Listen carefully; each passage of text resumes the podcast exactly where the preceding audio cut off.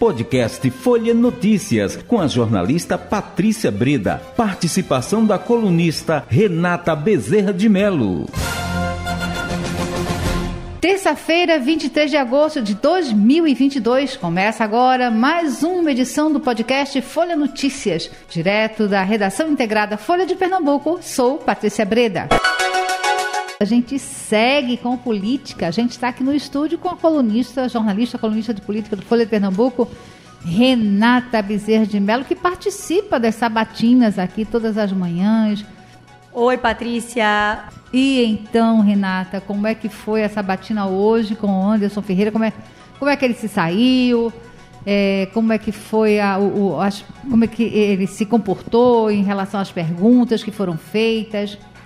Traz para a gente a tua impressão. Então, primeiro, é, o ex-prefeito de Abotão, Anderson Ferreira, né, ele se debruçou ali mais sobre uma prestação de contas do que ele fez em Jabotão e ele quis dizer com isso que com tudo que ele fez lá, ele traria isso para uma gestão à frente do governo do estado. É, ele primeiro foi a entrevista foi bem é, como é que eu digo bem bem animada, digamos assim. Não foi nem um pouco é, morna, morna, não, não, ao contrário. A entrevista foi bem temperada, digamos assim.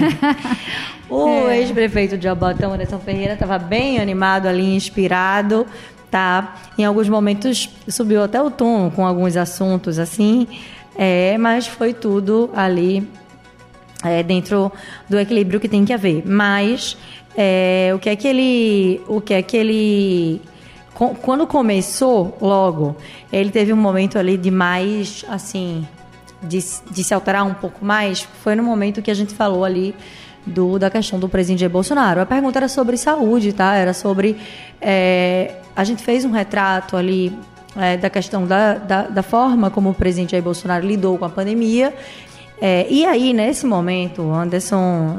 E a gente perguntou se ele ia está é, tá de acordo com esse modus operandi de resistir à vacinação.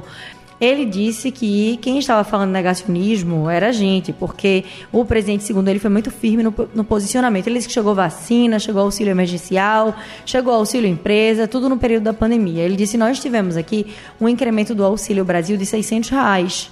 E disse: Não tenho dificuldade de estar no palanque do presidente Jair Bolsonaro. Quero falar, ele disse, de como os investimentos na saúde em Jaboatão, num período difícil, foram feitos, mas é, construindo pontes. E aí foi perguntado mais uma vez se ele ia construir pontes à frente do governo, porque o presidente, que é o aliado dele, não construiu pontes é. com os é. governadores, ao contrário, foi para o enfrentamento com Dória, com Paulo Câmara. Isso. E aí, mais uma vez ali, Anderson se exaltou um pouco, mas disse que em Jaboatão ele fez um investimento de 750 milhões na saúde e que no final do ano se conclui essa parte da PPP. Falou que é uma PPP lá para a saúde, que segundo ele é bem importante, e é, vai impulsionar a área da saúde com essa PPP. É, mas disse que chamou o Banco Mundial, o BNDES, pediu que eles pudessem fazer ali um novo projeto, único no Brasil, que era uma PPP é, diante de um resultado que ele teve de iluminação pública, ele fez uma PPP para a saúde também. Diz que está pegado no serviço ali, apresentando resultados, que está preparado e que ao lado de Bolsonaro vai construir um alinhamento que não se vê em Pernambuco aí. É, diz que desde 2010 está no PL, hoje tem um presidente no seu partido. Lembrando que o presidente ali mudou né, de partido, é, foi eleito pelo PSL, deixou o PSL hoje está no PL de Anderson Ferreira. E ele disse que toda a população sabe que ele é o candidato de Bolsonaro. Então ele foi, foi um pouco ali para defensiva, a pergunta era sobre saúde. Ele, na verdade, nem disse que ia se alinhar a isso ou não, mas disse que defende Bolsonaro e que todo mundo sabe que ele é o candidato de Bolsonaro também. Falou das gestões anteriores ali em Jaboatão, disse que muitos candidatos destruíram a cidade, que assumiu a cidade sucateada e que não está para dizer que resolveu todos os problemas, né, mas que fez em Jaboatão o que em décadas não foi feito anteriormente. Tá? Então, Anderson Ferreira tem repetido muito, Patrícia, que ele é um candidato diferente, que ele não faz promessa, ele faz proposta. A gente perguntou ali, porque o candidato ao Senado dele é Gilson Machado Neto, que foi ministro do Turismo. Então, a gente perguntou ali o que é que ele ia fazer para interiorizar o turismo em Pernambuco, já que ele tem um candidato para o Senado que foi ministro do Turismo, tem alguma expertise aí nisso.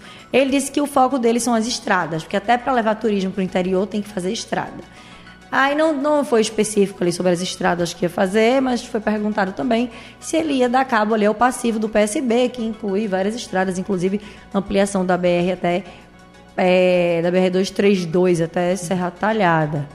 E aí ele disse que o, aí foi para cima do Danilo Cabral. Aí chamou Danilo Cabral para briga e disse: "Olha, esse candidato aí tá desorientado, tá perdido, fica prometendo Meu coisa Deus. que não tem como fazer, porque essa Paulo Câmara tinha prometido essa ampliação, agora ele vem e promete, eles não têm orçamento para isso, não tem recurso, na hora H vê que não tem. Em outras palavras, ele disse isso ali e, e aí também chamou Danilo Cabral de novo para briga em relação a questão das mini ceasas, que Danilo tinha dito que criar mini ceasas, que isso era um absurdo, porque isso ia acabar com as feiras do interior, que o certo era estruturar as feiras do interior. E aí ele chamou mesmo, disse: Olha, você que está ouvindo, esse candidato aí está prometendo acabar com as feiras do interior. E aí disse que pisava até no pescoço da mãe, alguma coisa assim, para se eleger e tal. Ele usou uma expressão dessa.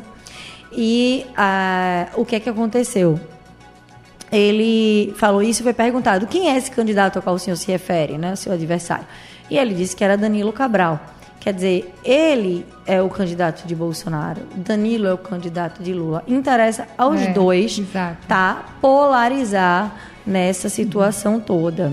E aí, ah, o que é que aconteceu? No bojo disso tudo, ele disse que é, para ele era importante discu discutir o Estado, discutir as coisas daqui, mas quando puxa Danilo para a briga, vai para essa polarização, que é o que está dominando aqui no Estado. Né? E aí foi perguntado, disse, já que o senhor está chamando Danilo para o debate, por que, que o senhor não foi para o debate da rádio lá de Caruaru, que eles desmarcaram, né? Boa pergunta. E aí ele disse...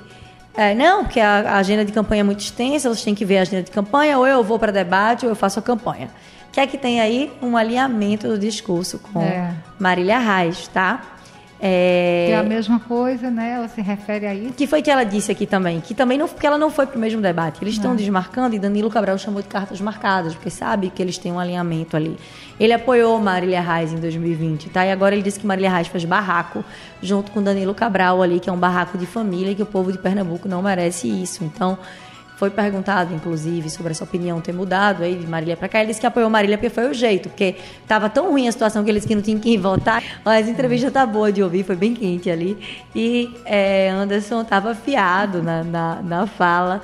E é, outra coisa, aí ele disse que não sabia se ia para o debate da UFPE porque não tinha agenda na mão e não sabia e tal. Não foi claro sobre isso, tá? A gente vai ter um debate da UFPE e é, eles não confirmaram na Rádio de Caruaru e parece que Marília também não vai para esse debate. Então eles estão alinhados de novo. O assunto deles ali da agenda é o mesmo também, que a agenda é muito extensa, que não dá tempo de cumprir tudo. Marília falou em mais de 40 pedidos aí de debate que não era possível cumprir tudo. É então, é isso que a gente tem para hoje. Renata, até amanhã. Até amanhã, Patrícia, para você e para todos os nossos ouvintes. Tchau, tchau. Tchau, tchau. Chegamos ao fim de mais um podcast Folha Notícias. Perdeu alguma edição ou quer ouvir de novo? É só baixar os aplicativos SoundCloud, Spotify e Deezer e buscar pelo canal Podcasts Folha de Pernambuco.